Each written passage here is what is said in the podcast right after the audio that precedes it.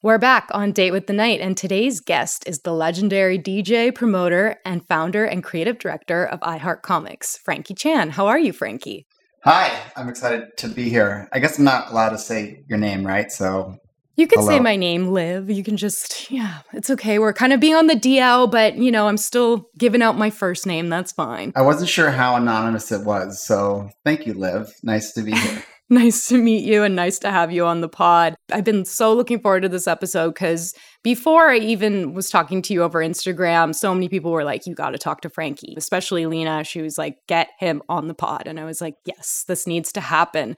You have such a long history connected to the music and party scene in LA. Can you explain how this all got started and a timeline of the different parties you launched? Sure. Well, I moved to Los Angeles on Devil's Night 2003. That's October 30th. That's a Crow reference for anyone out there, children of the 90s.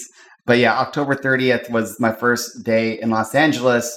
And I started throwing parties in Los Angeles very soon after that. I'd say by November, I had my first event that I was doing which was at Beauty Bar. And that was an event I started with Har Mar Superstar called Fucking Awesome. And that party was very simple in its nature in the sense of like, I just moved there from Seattle. And my friend Travis and I were kind of sleeping on friends' couches trying to find a job. And Har Mar was someone that I knew from promoting shows in Seattle and from kind of other mutual friends. And he had also just moved here. And then Beauty Bar was opened up by and managed by a man named Cali DeWitt, who is probably most notorious for being Kurt Cobain and Courtney Love's nanny. If you look at the inside CD cover of In Utero, he's the guy in fishnets in the tub. Oh, wow. He's also a really in- incredible artist, kind of a, a figure of the scene. And I had really only met him one other time prior, but his younger brother, Nick DeWitt played drums in Pretty Girls Make Graves, who was a band who I was very good friends with in Seattle. We actually shared a floor where their practice space was right next to my apartment. So I heard them all the time in every iteration of that band. And Nick put me in touch with his brother when I moved here and was like, this guy used to throw parties in Seattle. And he was like, I have a new club. Do you want to throw parties? And I said, sure because again, I think I had only at that point found a job at the Virgin Megastore. In the years leading up to moving to Los Angeles, I had been playing drums in bands or being a DJ in Bellingham or Seattle or back home in Bloomington, Indiana, and I always drew all the flyers for my own parties or or shows. And this kind of became like a centerpiece of uh, trying to launch this party, fucking awesome. And it was just a way of like getting out in LA and meeting people because I only knew Har Mar, Steve Aoki, Cali, my friend Zane, and one other person, I think Zane's girlfriend, Lexi. So it was very much this like, how do I figure out how to live here? And like kind of having a party, having a place to like funnel this energy of drawing and being out in nightlife and meeting people and inviting people to this party was a, a really great way to like do it. In addition, when I lived in Seattle, I was an assistant booking agent at a rock club there called Graceland. And through doing that, I really met almost every touring artist at the time, you know, like Interpol, Yeah Yeahs, Death Cab, Modest Mouse, on and on and on. We used to do this thing up there where we'd ask band members to DJ, which was not a common practice at the time. You're talking like 2001, 2002, 2003, which, you know, would have varied results, but it was always like a really kind of attractive thing to put on a flyer. And so when I moved to LA and started that party between Har Mar and I, we really knew every single person that was out there in the world. And I think we did two or three of those parties before a third person joined, which was Steve Aoki. Now, Steve had a record label named Dim Mak, and one of the artists that he had released on his label was Pretty Girls Make Graves. So I had met him a couple times in Seattle when he was up there and he actually booked a show for my band at his spot in Santa Barbara when we were on tour. So we like knew each other kinda. But Steve was had started to DJ and he was playing at this other local spot called the M Bar, which is kind of like this hipster spot that maybe had like 40 or 50 people showing up to it. And this is no no no knock on Steve. It just keep in mind at LA at the time, there was no scene. There was like 200 people total that was going to parties. So to have 40 or 50 people showing up was really good. Mm-hmm. And Steve and I immediately connected musically and kind of with our like DJ theory of, hey, we're both really terrible at this, but we want to have fun. And I invited him to join Har Mar and I at Fucking Awesome, I think in January of 04. And immediately it was so much fun. It's like, you have to be a part of this every week.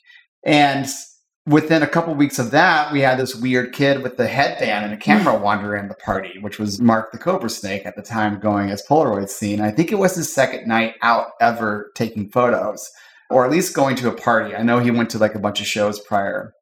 And we immediately fell in love with him and this kind of idea that holy shit, you can see the photos. like it was like such a mind-blowing thing.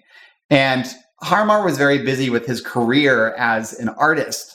But Steve and Mark and I, I think, found our careers together in that moment where it was like we shared a very specific outlook of like what a party could be, what the music was, and the type of people that were coming to that space. And we had all kind of had this similar background in like branding and promoting, and whether it's promoting a show or promoting a record or promoting your own band or promoting your art. Like we had kind of been through those paces, and it was a very natural thing to apply that to a party, a scene, kind of like have a strategy for it beyond just like, hey, it, it's going to be fun. That's kind of how it started. You know, like I came up with the name IHEARTCOMIX because when Steve joined officially, he really wanted to have Dim Mak on the flyer. And I was like, well, fuck, I got to come up with something because I don't want to have like Franki Chan presents. So I was kind of pushed in this box of being like, all right, I want to call it IHEARTCOMIX. I'm drawing all the flyers. I like comics. and to me, it was never about like, check me out. I'm a nerd. It was more like, I'm taking this thing that I'm passionate about and I'm putting it on the same level of cool as everything else, you know? And I was definitely learning a lot of lessons from Steve at that time because he had been so kind of determined to have a specific voice with the Dim Mak brand. And I was very like individualized, but uh-huh. began to understand how much you could enterprise when you had kind of this additional touch point. Yeah, and it was kind of a disruptive way that you all organized yourselves and promoted your events. You're quoted in Lina Abascal's book saying the other big club promoters in town would come to our parties and get so confused. Why are all these people here and why does the music suck? Did you feel that people were sort of threatened? For sure. And I think it's really important to understand what Los Angeles was at the time. You know, this was pre Cinespace, we hadn't gotten even that far yet. And it was pre Bloghouse. So the kind of music that you're referring to, we weren't playing yet. We were coming out of the shackles of kind of a time in punk rock that was really defined by rules and not having fun. And, you know, you started to see cracks in that with bands like The Faint or Peaches or even Daft Punk, you know, that were like kind of taking the seriousness of indie rock and post punk and bands like Fugazi. And I'm a big fan of all that stuff and all the politics of it. But it was a little anti fun. And, you know, as a kid, I was born in 78. I really grew up in the 80s. I always loved dance music and pop songs. And, you know, I grew up with my father watching MTV every day, all day. So, this idea of like going out and having fun dancing to music that I could sing along to was a really appealing thing and something that a whole scene of people that were kind of starved of that type of expression.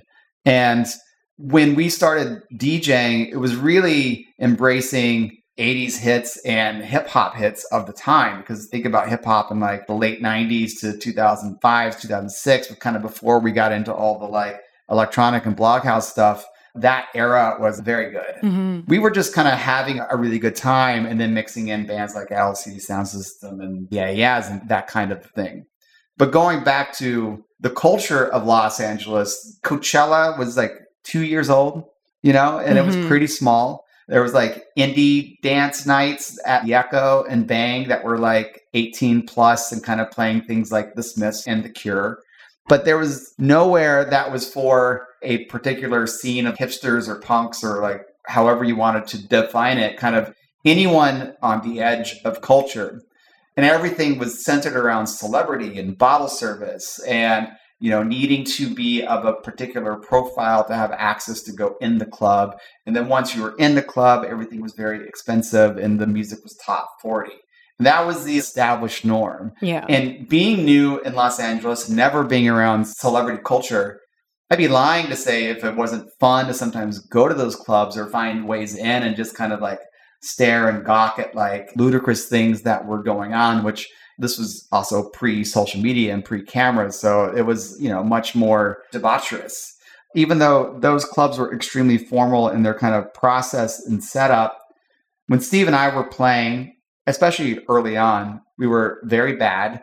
Uh, we didn't know how to like transition from one song to the next it was all about the energy of it. Yeah. You know, it was like, how do we get people to jump? How do we get people to yell? How do we just keep things going? And it didn't matter that we were good or had any skills. Like the audience was there and they were going crazy. And every Thursday night when fucking awesome was, it was always the most insane place with the most insane people that you'd ever been to. And it really was a collection of all the misfits that didn't yet have a home. Looking back at those photos, you see, and you know, the capacity there was like 80 people. It was small, but every single person in that room went on to do something really amazing or create a scene of their own or create a party of their own or a label of their own or a band. But all those people at the time, and you look at those photos, like none of them make sense together in today's lens, but they needed a, an, an outlet then. And so Mhm. it kind of started there. So when people from these other clubs would walk in and see this, they would be like, "What the fuck is going on, and how is this working?" And then we definitely took a lot of pride in kind of being able to challenge the Hollywood norms with our DIY point of view. There's been some arguments, even on my page, about people saying this was a time of gatekeeping. But what I found about this time is yes, there was some of that online and on blogs, but like you mentioned, you and Steve Aoki weren't good in the beginning, but people were still having this very positive response to the parties you were throwing. And you and Steve Aoki had competing parties at one point, which I think is like really interesting. And I kind of hope that that happens again in the future because I think it really inspires this creative drive. How did you differentiate Check Yo' Ponytail from Cinespace in terms of energy and aesthetics? I think it's important to establish a quick timeline here. Like I was just talking about fucking awesome, which I think was like 2000, let's say into 2003 to 2000, I don't know, five or six. And Cinespace started about a year in. Jason Stewart was working over there slash Venom Jeans. It was like, I want you guys to take over this Tuesday night, which we did. Now, once Cinespace started, it was a totally different monster Mm-hmm. it was a much bigger venue. You know, we went from this 80 person party to like a 500 person party. And both of these parties were happening every week. Cinespace in particular began to exist right when the Bloghouse stuff began to happen. And you started to have that era of artists. But this also created this kind of rift in agenda and kind of where we were trying to take our careers between me and Steve, you know, Mhm. where as the electronic scene grew and then as more and more celebrities began to come to the party, I was more interested in rejecting that stuff and Steve a little bit more interested in embracing that. And I don't think there's anything really wrong with, with either point of view, but it was a kind of a very different stance at the time. And this kind of became a situation where, you know, for lack of a better term, we were kind of getting in each other's way. Mm-hmm. And as that happened, we began to fight to a point where I think the whole like last six months of our partnership, we were spending most of our time DJing together without ever even talking. It was very weird energy. Somehow we kept the party going the entire time, but like arguing constantly. It didn't really come as like that much of a surprise when kind of the point came when you know, Steve kind of made a play to like house me out of Cinespace.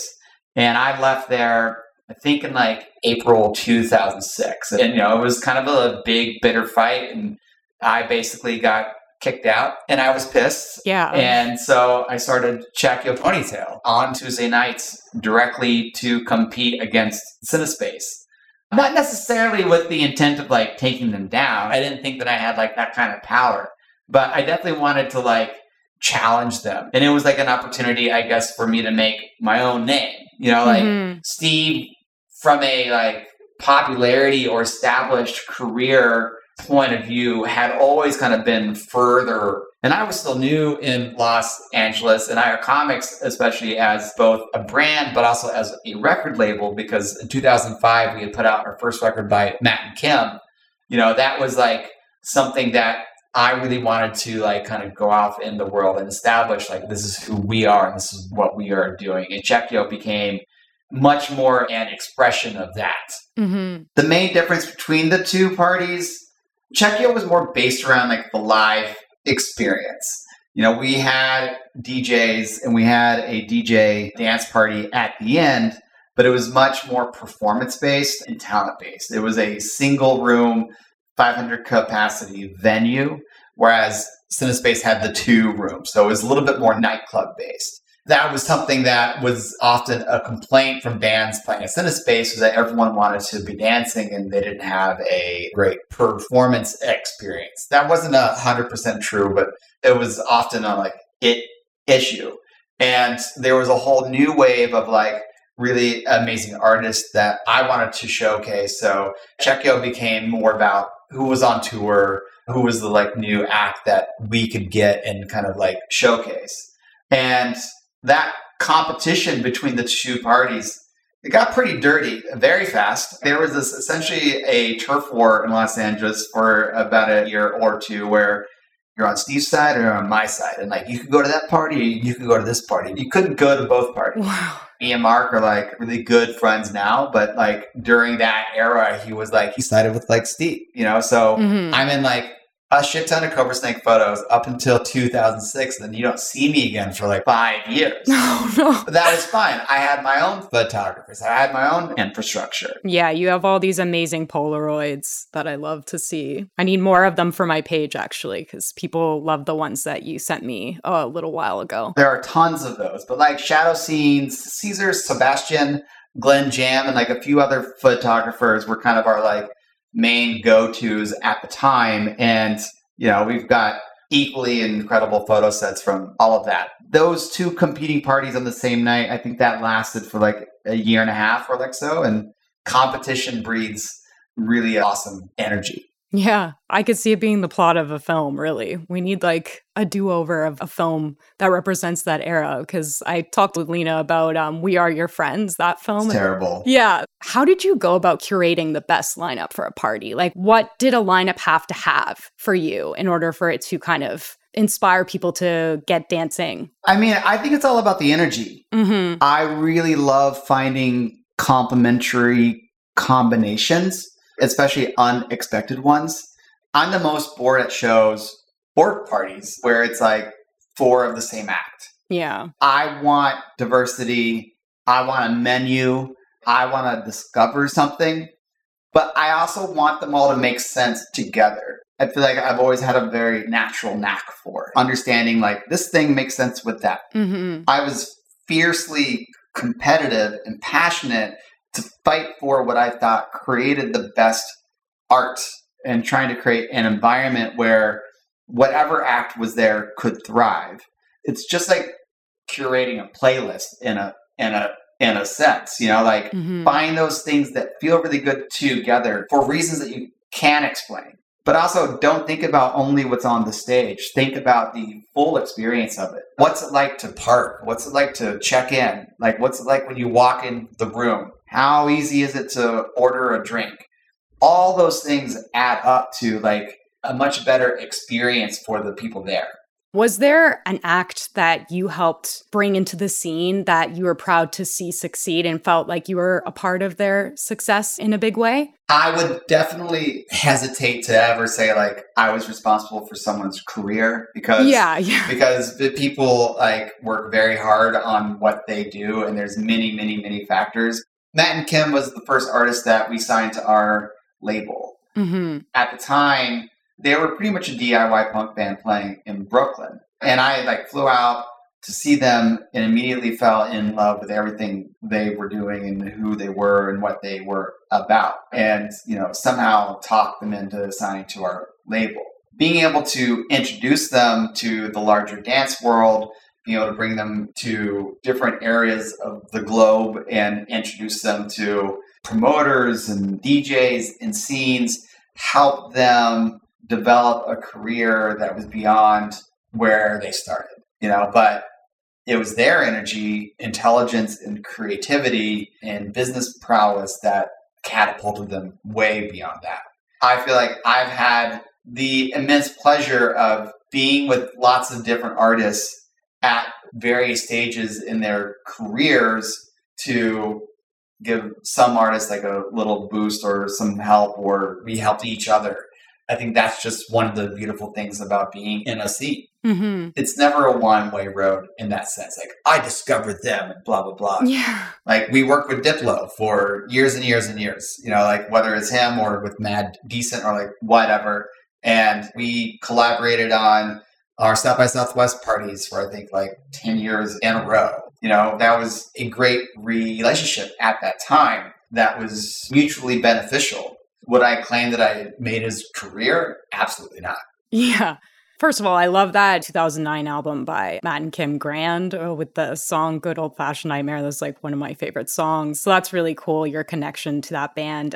I meant it more in just like, not that you necessarily were the reason that would make or break their career. But there were a lot of times in the aughts where people would discover a band or they'd go to a small show and they'd tell everyone about this band. They're like, you got to go and see this band. They're amazing. Their music is so good. And people don't really listen to you or they don't really take your suggestions seriously. And then later on, that band blows up and then they're like, see, I told you. Like, it's kind of that sort of thing where you put people onto something because you believe in their artwork and you really want other people to know it too. That was always the fight with Check Yo' and Check Yo' Ponytail 2. Mm-hmm. The whole point of that series was being on the forefront of music. Just for clarity, Check Yo' Ponytail ran from 2006 to 2008, and then we brought it back later as Check Yo' Ponytail 2, the sequel. I love it. From 2010 to, I think, early 2015.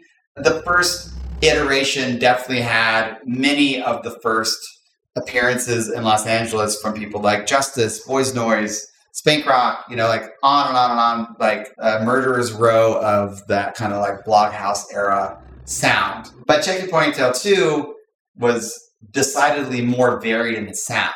You know, anyone from like Blood Orange and the drums to Killer Mike and El-P, who later became Run Run the Run the Jewels and Das Racist. There's just a crazy list of artists that played that show. But both iterations were built with a particular branding, a particular content plan, and a particular PR plan to bring national attention and exposure to an individual party so that we could kind of say this artist is important mm-hmm. and to kind of get in front of that argument of like, I don't believe you. Well, look at this. Yeah. It was always this like premeditated fight to try to expose something great. That was the inspiration bit behind trying to get a record label going. It was the inspiration behind all of the parties and has been one of the predominant driver in IHEARTCOMIX in its almost 20 years now. With the DIY party scene that you were involved in, do you think that'll ever make a comeback in the same way? It never went away. Yeah, that's true. There are still a lot of DIY events, even in my city here in Toronto. I guess when I read about it, though, it just sounds like there was a lot more opportunity and leeway. There was more you could get away with, I felt. I mean, I would argue that's not true. It's true in certain ways. This is a subject that I feel like most people get wrong, to be honest, because I feel like anyone talking about a scene is usually talking about a scene purely through their own experience or their own taste. And they're not seeing what is happening holistically. I've heard you talk many times about the power of that era in Bloghouse, and it was lawlessness, and music was free, and all this stuff of the changing technology of the time created this kind of punk rock feeling of anyone could be anything and have access and discover anything. And that was a result in some ways of the punks winning what they were fighting for in the 80s and 90s. All of a sudden, we all got what we wanted because technology changed things. And that kind of spurt of energy created an environment where, yes, we could discover stuff and create something that day and go out that night and play it. That exposure of artists from the promoter point of view created this like brief moment where we could really book anything. I guess this is the point you're trying to get to without any like real consequences or competition. Mm-hmm. And it kind of took that solidification of platforms like Spotify and Apple Music, the popularity of electronic music into what became EDM, all of the wider infrastructure in the music industry taking notice of the ability to monetize things and deciding to kind of create a monopoly of the system. And this goes all the way down to how shows are booked and who owns a venue. When I started booking shows in Los Angeles, people like Goldenvoice or Live Nation, AEG, did not care about really anything under uh, like a 1500 capacity room. So if I was throwing a 200 to 500 person party, an agent could look at a region like Los Angeles and say, okay, my new blog house act or electronic act or indie rock act that I need to break into this city, I can go to venue X and have them sell 200 tickets to an audience that was, you know, maybe advertised to through MySpace or the radio. Or I can maybe make a little bit less money, but I can put them in party Y and expose them to a guaranteed crowd of 400 to 500 people. And a lot of times in a introductory play, we were winning that battle as the cool party because it was like an automatic exposure for an artist. The next time they could go to the AEG or Live Nation or Goldenvoice and say, let us play your 1500 person room. Then maybe we would get the after party for it. Mm-hmm. That weight in the community allowed us to both book and advertise those artists in a way that I think looking back on it, you can be like, oh, that party was sick. It had Chromeo and Diplo and blah, blah, blah, all in the same party. That's crazy. But that time was extinguished by those larger companies seeing that and deciding that they're going to buy every venue that was smaller and kind of take a larger market share of what was going on and kind of absorb the like scene in that way. So all of a sudden you're competing with, well, can my artist play Coachella or do they want to play your small party? You know, and yeah. so that definitely changed the dynamic in the same way that like Spotify changed blogs. Yeah. But the story doesn't end there. And I think that's what's actually so amazing about what came out of that era. And this is the kind of the part that I feel like people don't acknowledge. Going back to those early parties like Fucking Awesome, Cinespace, Check Yo', Banana Split, those parties were done at a time when we could say who was playing and kind of have like some branding. You know, we were thinking about it as a brand that could exist on its own, but not in such a sophisticated way. The kids that were at those parties were like, this is cool, but I can do it better. Right. And those people that were in those rooms started their own things. And the parties that were in those rooms from those new parties started their own things. And every single one got much more sophisticated in their approach as what a brand can be, what the power of a brand is, and what the scene is that you build around your niche audience. All of that became much more powerful than booking any individual artist nowadays, and I'm just speaking about Los Angeles, but this is true in a lot of places. LA probably has 30 party names that I can just name that you would know what it looks like, what it sounds like, and who plays those parties probably without really ever seeing a flyer that, you know, some are advertising acts, some aren't. We have things like Low End Theory, a club called Rhonda, Brownies and Lemonade, Emo Night, Space Yacht, on and on and on. They're all like evolutions of that time and they've done it in such a bigger badder bolder way. Whereas like these are like global franchises. These are merch lines. These are festival stage acts. These are record labels. You know like these are creative agencies on the side. And it's such a vibrant, amazing part of the global music scene at this point that is a direct reaction from your Live Nations and your AEGs putting a squash on the parties. It didn't kill the parties, they just became better at it. One of my favorite DIY venues closed because now that area is just super expensive and it's too loud. The residents complain about it, and that's happened to similar venues here. But Montreal still has a lot of that ethos of the DIY party scene, and I'm sure it's much bigger in the United States as well. So I love to hear that. That's a very like great thing that I haven't heard before on any of my interviews. So that makes me really happy, and it's a really positive kind of outlook. I'm sorry to hear about Toronto. You know, like I'm definitely speaking from a very skewed perspective here. But I mean, like, it's always only a matter of time before that next kid comes along in any scene and decides to like break the code, you know? Yeah, that's true. And like Toronto was always a really amazing place to go play, really awesome people there, such a vibrant community. So I hope that you guys find it again. There's a lot of raves and ravines and parks, which is great in the summertime. Yeah. When you think back to this time and a party that just really felt so special, like what's that one night for you? Probably the earliest version of that one night would be October 2006, Halloween night. We had Justice's first show in Los Angeles as well as MSTRKRFT. This was at Check Yo' Ponytail at Safari Sam's the flyer for the show is horrendous, but it felt like such a gamble at the time. Greg from Acid Girls, I had just met them. They were doing a blog. We actually later signed them on our label, but at the time, Greg was kind of the like ultimate authority of who was coming up in the blog sphere. And he was like, You have to do a show with this group, Justice. And I was like kind of familiar with them and like shortly afterwards, the agent reached out and was like, you have to book them. They're the like next thing. And I honestly booked them for such a low rate, but it was also this controversial moment where Cinespace really wanted them and we beat them out. You know, there was like a lot of like beefing in between me and Steve over that from my perspective, it felt like a big win. Mm-hmm. And that night was just super special. It was very hot, very insane, lots of cool costumes. It was like just one of those moments where people were like, yeah, you had to like be there because the energy was just so nuts. Yeah, I can only imagine. Justice and MSTRKRFT, amazing.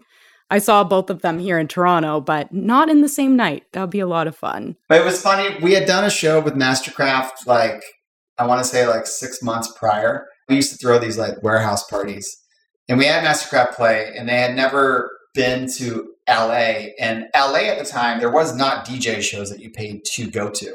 So like when people bought tickets to go to the show and MSTRKRFT went on stage and began playing, which was DJing, like the crowd did not respond to anything. And I had several people walk up and be like, when are they starting to play? And I'm like, that's them on stage. Because the idea of an act as a DJ was so foreign. It's crazy.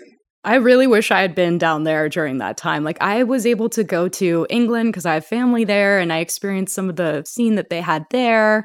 And I went to New York one time in 2007, but again, it was like not really to do any partying. So, though I do feel like Canadians really did embrace this scene a lot, like it was a big deal here, and everyone was waiting to read the blogs and see the pictures uploaded from the previous night's parties. So, we all were really looking at you all partying and wishing we could be there.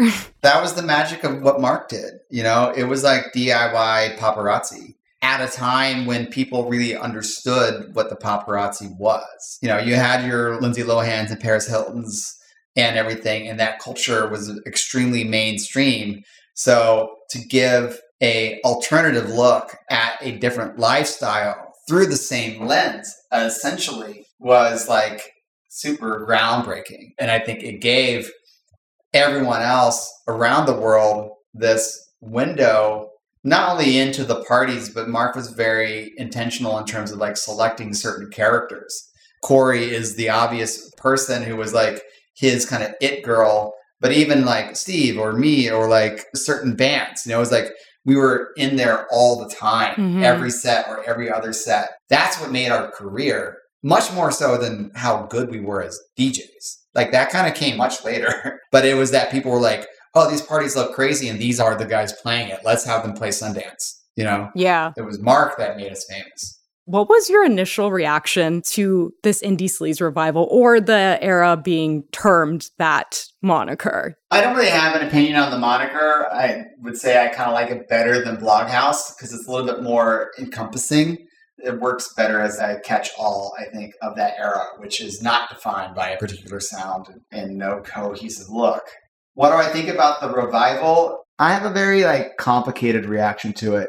On a certain level, like it's cool. I appreciate that people care, but I also feel like that era of my life, who I was at that time, and what I do in my life now is so far removed. Yeah. I am much more of a fan of the future and thinking about the future. And I am very proud of the life that I built and where we're going. Like IHEARTCOMIX is a bigger, better, stronger business now than it ever was. Mm-hmm. And I have a more complete and fulfilling life now than being out and drunk seven days a like week. You know, like yeah. it was a lot of fun. I don't look back on it negatively, but I don't look back on it like that was the best time of my life. I feel like I'm living that now. Yeah. I very firmly do not want to be one of those people that is living in the past. And I don't say that in a way like I'm not trying to insult you. Oh, no, not at all.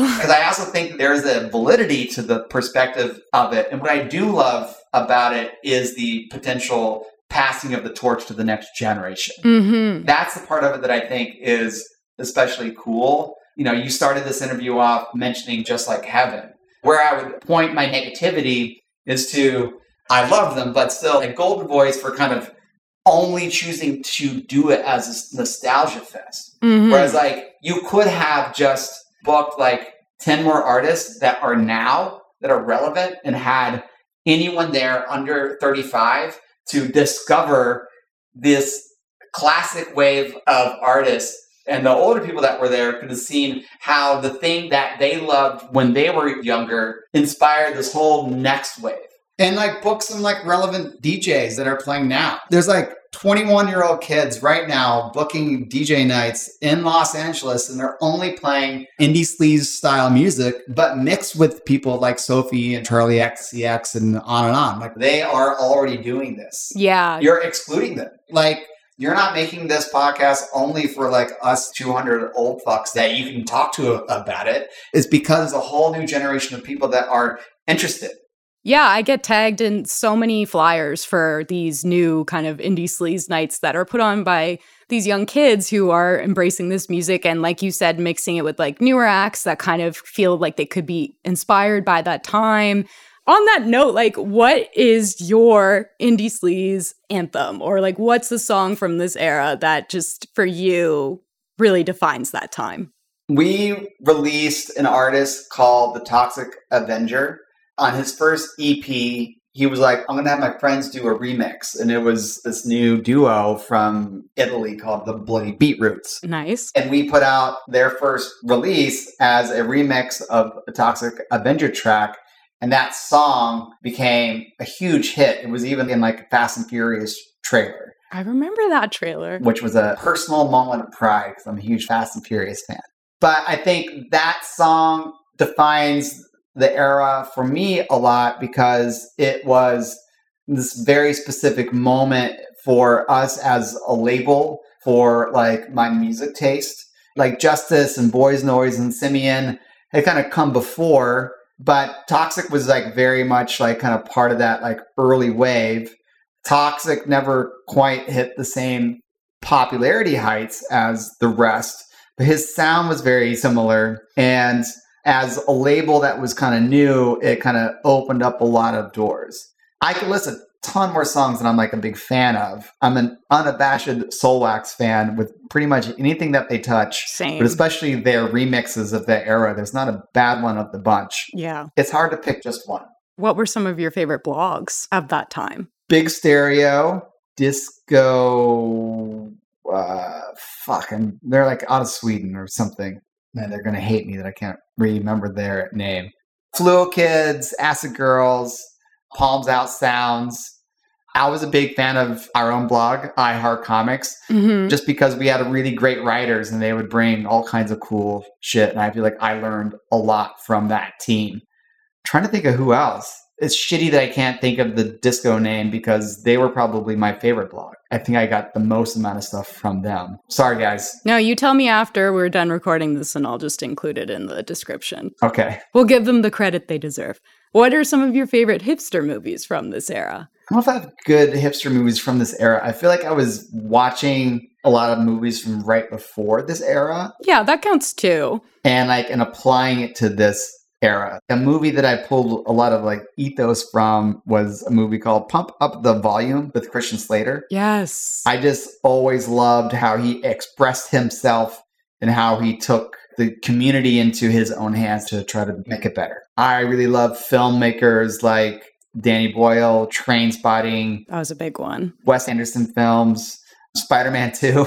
that was a really great movie from that era. The music was so good in it too, like the score for it. Danny Elfman. Yes, so good. I feel like my movie timeline is all over the place, but I think Pump Up the Volume is a good one. Isn't the main character's Christian Slater's name Mark Hunter in that? Mark Hunter, that's crazy. I thought that was his name in the movie. I thought it was Mark Hunter. I could be wrong. That would be hilarious. You know, this era, or as Bloghouse was winding down, was kind of when the like Marvel Cinematic Universe era began.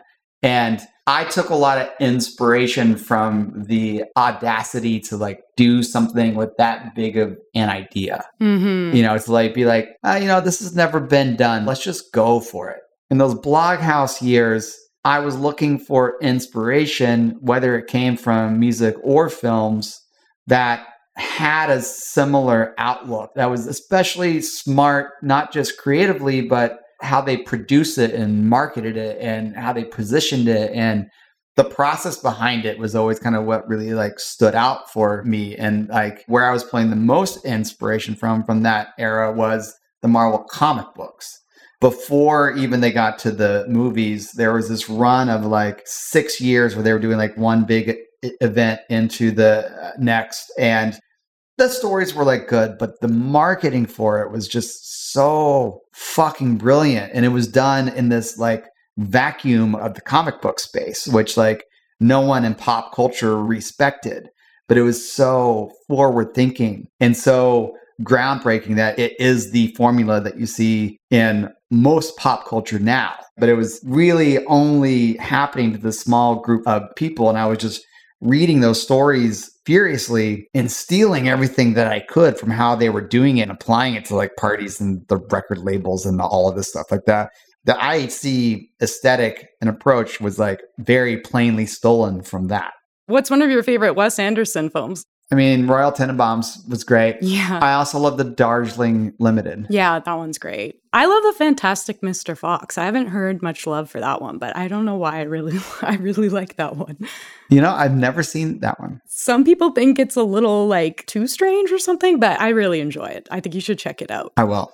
So I have to ask, this isn't really like an indie sleaze question at all, but who's your favorite Spider-Man in the movie adaptations of the comics? Andrew Garfield, Nice. which is a super controversial answer. It is. They're not my favorite movies, but he's, he, he's my favorite Spider-Man. in my opinion, I thought he was very cool in that film. So I was like, I don't know if I buy that he's like kind of an outcast. Especially in the first movie, he's a little bit too cool for school skater kid. Yeah. I love the Tom Holland version. He's fucking brilliant. And obviously having Spider-Man in the larger shared universe is super cool. And the Tobey Maguire version is very classic Spider-Man, like kind of the like Stan Lee Steve Ditko era. It's kind of cheesy and it has that Sam Raimi feel, which is amazing. But Andrew Garfield got like the heart of it so right. And that really shows in No Way Home when they're all three together. He's the emotional core. Yeah, that's true. And in some ways, even though it's a very brief moment, he has the most deep emotional arc when he saves MJ. And it's like such a redemptive moment for him as like a human being to succeed where he had failed prior. Yeah. Well, a lot of people who are fans of the comics actually, I find, tend to prefer Andrew Garfield's performance. So you're probably all onto something. I know at work this was a question that was asked, and I said Tobey Maguire, and everyone said no one likes those Spider-Man movies. I'm like, that's not true. That's not true at all. Spider-Man 2 is like phenomenal. And I was like in love with the soundtrack. I even loved that Nickelback song. I was super Oh into wow. that. Okay. That's where we I'm not ashamed to admit it. I loved it. It was on a mixtape that I made and everything. I was super into it. Maybe because I'm Canadian and they're Canadian. I don't know. That's hilarious. Have you played the PS4 Spider Man game? I haven't, but I, I hear it's incredible. Yeah, you should definitely play it. It's pretty freaking sweet. So I kind of ask every guest this. Will there be a return of power for independent artists? Kind of like this disruptive way for independent artists to sort of rely less on record labels in order to build their career or make money and have, you know, an income from their artwork. I'm going to err on the side of kind of a controversial answer for this one too, but I think artists have more options of being independent and making money now than they ever did. Could they make more and could they be better compensated by people like Spotify? Yes, of course. Like I think that Mhm. there's still work to be done there. But just to put things into perspective, if I was an 18 year old kid and I was like, I want to start a band or I want to produce music, if I can't afford a laptop, I could probably do it on my phone. I could put it on TikTok, and if people like it, it's going to go viral. I have the ability of putting out my own music on TuneCore or like whatever. I have my social social media, which is free.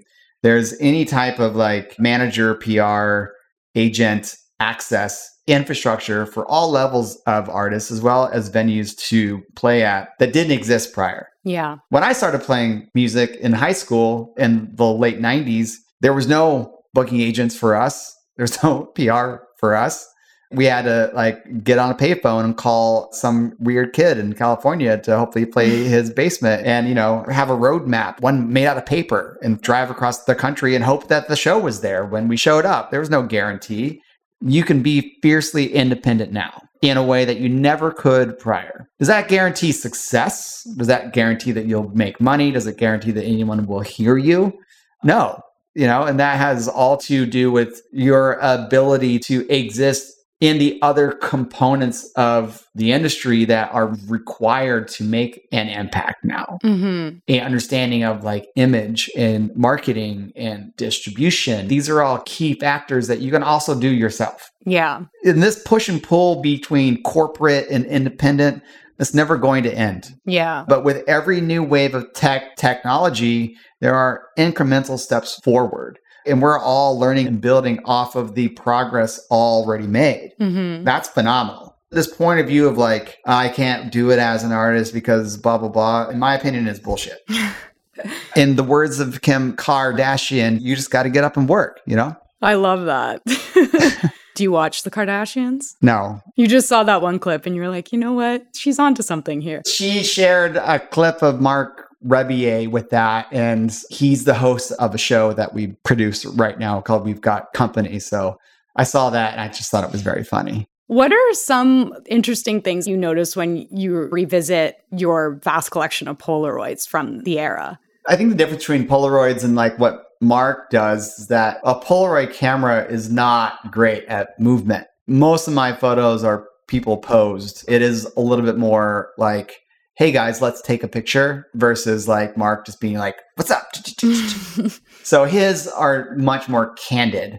Mine are more personal in terms of like who I was talking to and who I knew for the most part. The thing that always amazes me when I look back at those photos is just the combinations of people. You would never see this combination of people in a room now. I've seen a lot of people actually buying those Polaroid cameras. They've been popular for quite a few years now. Is there like some sort of technology from that era you would maybe like to see come back? No. No, You're like, I'm looking forward to the future and all of the new technological advancements that come along. I don't want an iPod. I have an iPhone. I get zero pleasure out of like old technology. I still have my, all my CDs and my tapes, but I literally never listen to them. Like if I need to go back and like look at something for archival purposes, I do love the access. hmm But I just like, why would you want to live that life again? It was so much more tedious. You should tell that to Gen Z because apparently the sales of iPods on eBay and stuff like that are going through the roof right now. But it's a fat. It's a fashion accessory versus any real thing because all those motherfuckers are still listening to everything on Spotify. They're not going to iTunes and buying tracks and putting it on their iPod. I guarantee you. What do you think I should feature more of on my page? Well, I think it'd be great to see just more like people that were at the shows. I feel like you've been lately very celebrity heavy, Mm-hmm. and I'm sure that gets more likes. So I get it. But kind of balancing that out with a bit more of the scene. And the fan submissions, yeah. I've always been a very community driven person. I get a lot of pleasure out of the people that come up from the scene and go do great things. And like looking at individuals and saying, like, I remember when they made that decision, and now that has reverberated into like a global impact. Mm-hmm. Those are the things that I feel like people need to see more of. I actually have so many submissions that I need to get to. It's uh, more of an issue of when I'm busy, sometimes it's just easier to throw up the celebrity photo than to organize all the fan submissions because sometimes they're a bit chaotic. I'll just get sent like 30 photos with no explanation of what, what it is. And I'm like begging for information, but you're totally right. And I will take you up on that advice.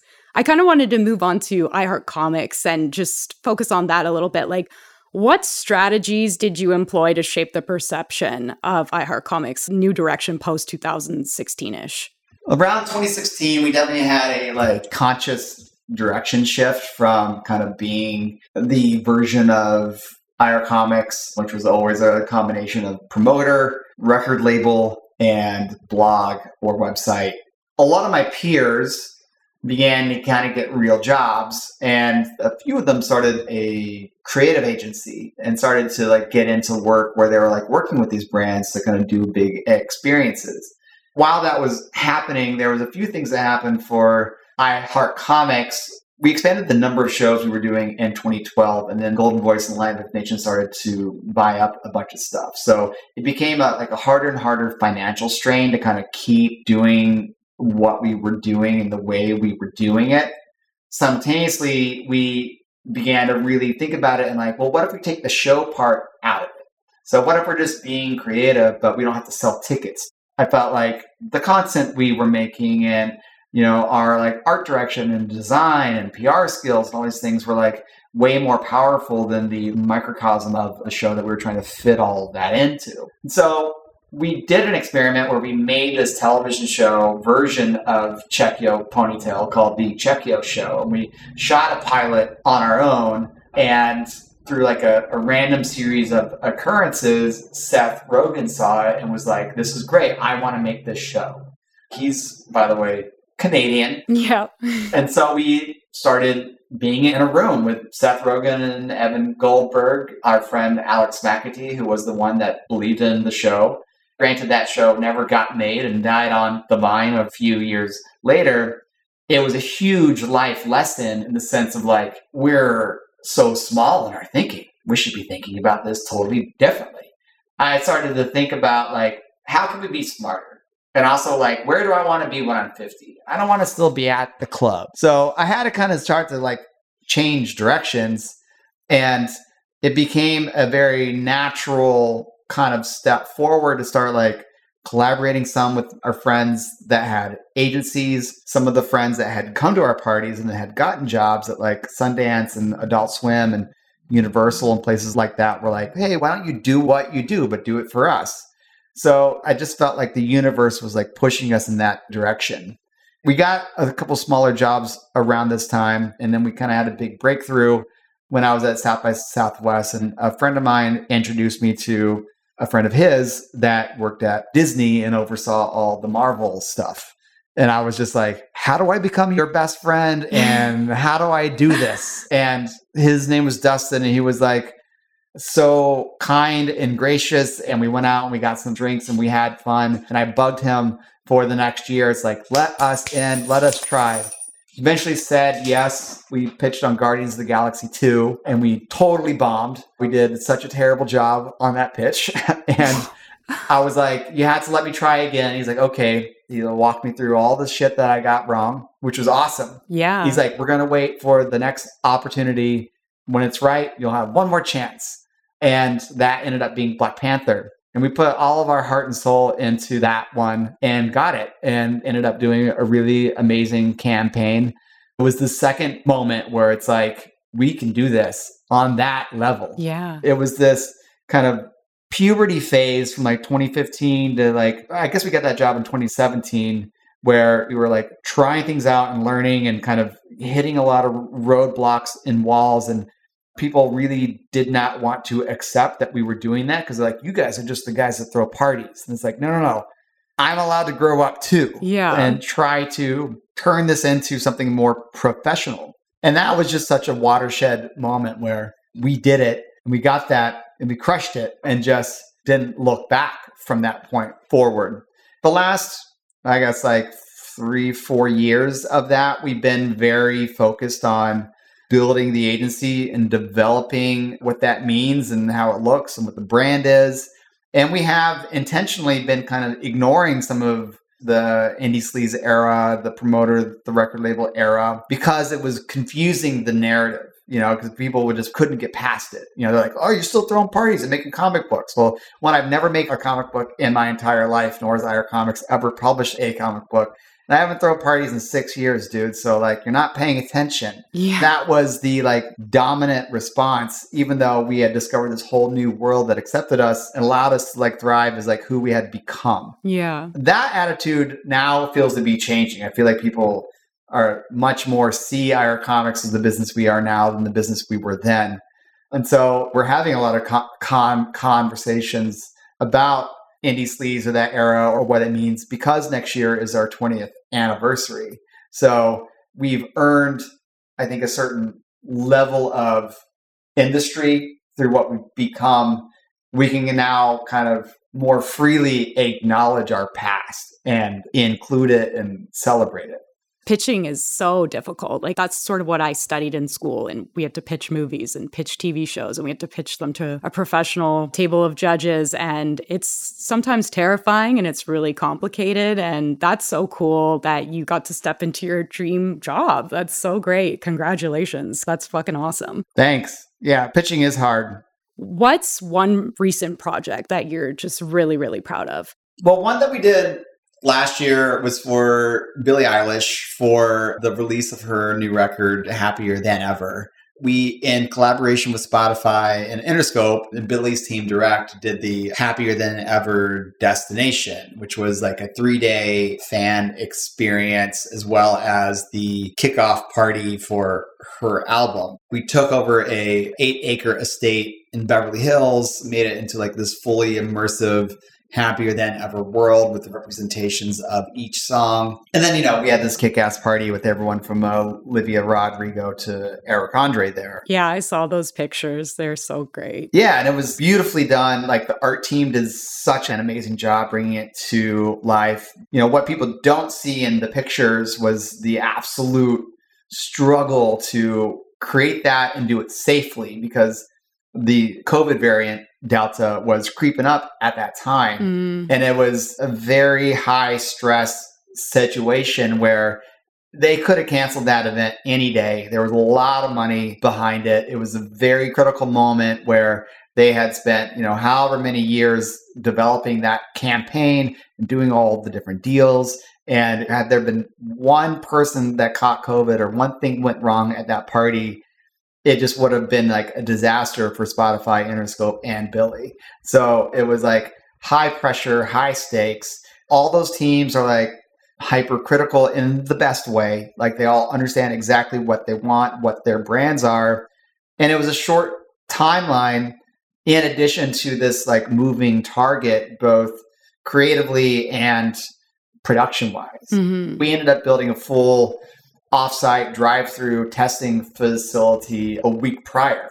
And that was like building a whole separate medical event in Yeah. addition to a great party, you know? So it was very hard, but very fulfilling in the sense of like, it was such a success in the end. That's really amazing. And that was a super memorable release of her album. So, really great job. Is there a plan to celebrate that 20th anniversary? We have some ideas bouncing around, but like nothing concrete.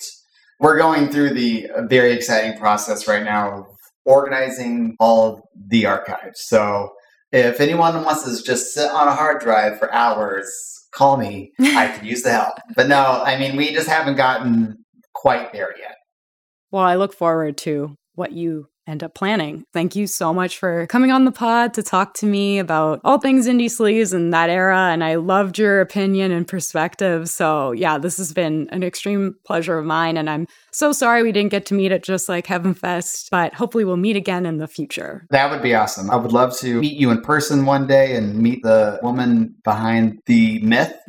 Thank you so much for having me and inviting me on the show. And really impressed by everything you've managed to do and i can't wait to see what's next also. Thank you so much. I really really appreciate that. For listeners make sure to follow Franki Chan on instagram. Would you like to shout out ats or websites that you want listeners to maybe go to? I mean, follow all the IHEARTCOMIX stuff. That's IHEARTCOMIX with an X, I H E A R T C O M I X. That is at IHEARTCOMIX at literally every social network and platform there is. So even TikTok? Even TikTok. Nice. and if you like really funny stuff, we've been producing a live stream show with the infamous Marc Rebillet the past several months called We've Got Company. It is a talk show inside of a sitcom with a lot of your favorite musical artists, all talking, eating, gaming, and jamming with Marc. It is super entertaining, unlike anything you've ever seen. We have one episode left on June 8th with Tenacious D, but you can find it all on YouTube if you know how to search. Yes, I'm looking forward to that. I love Tenacious D. Are you a School of Rock fan? Hell yeah. Amazing. That's what I like to hear. Thank you so much and see you later. See you later. See you later.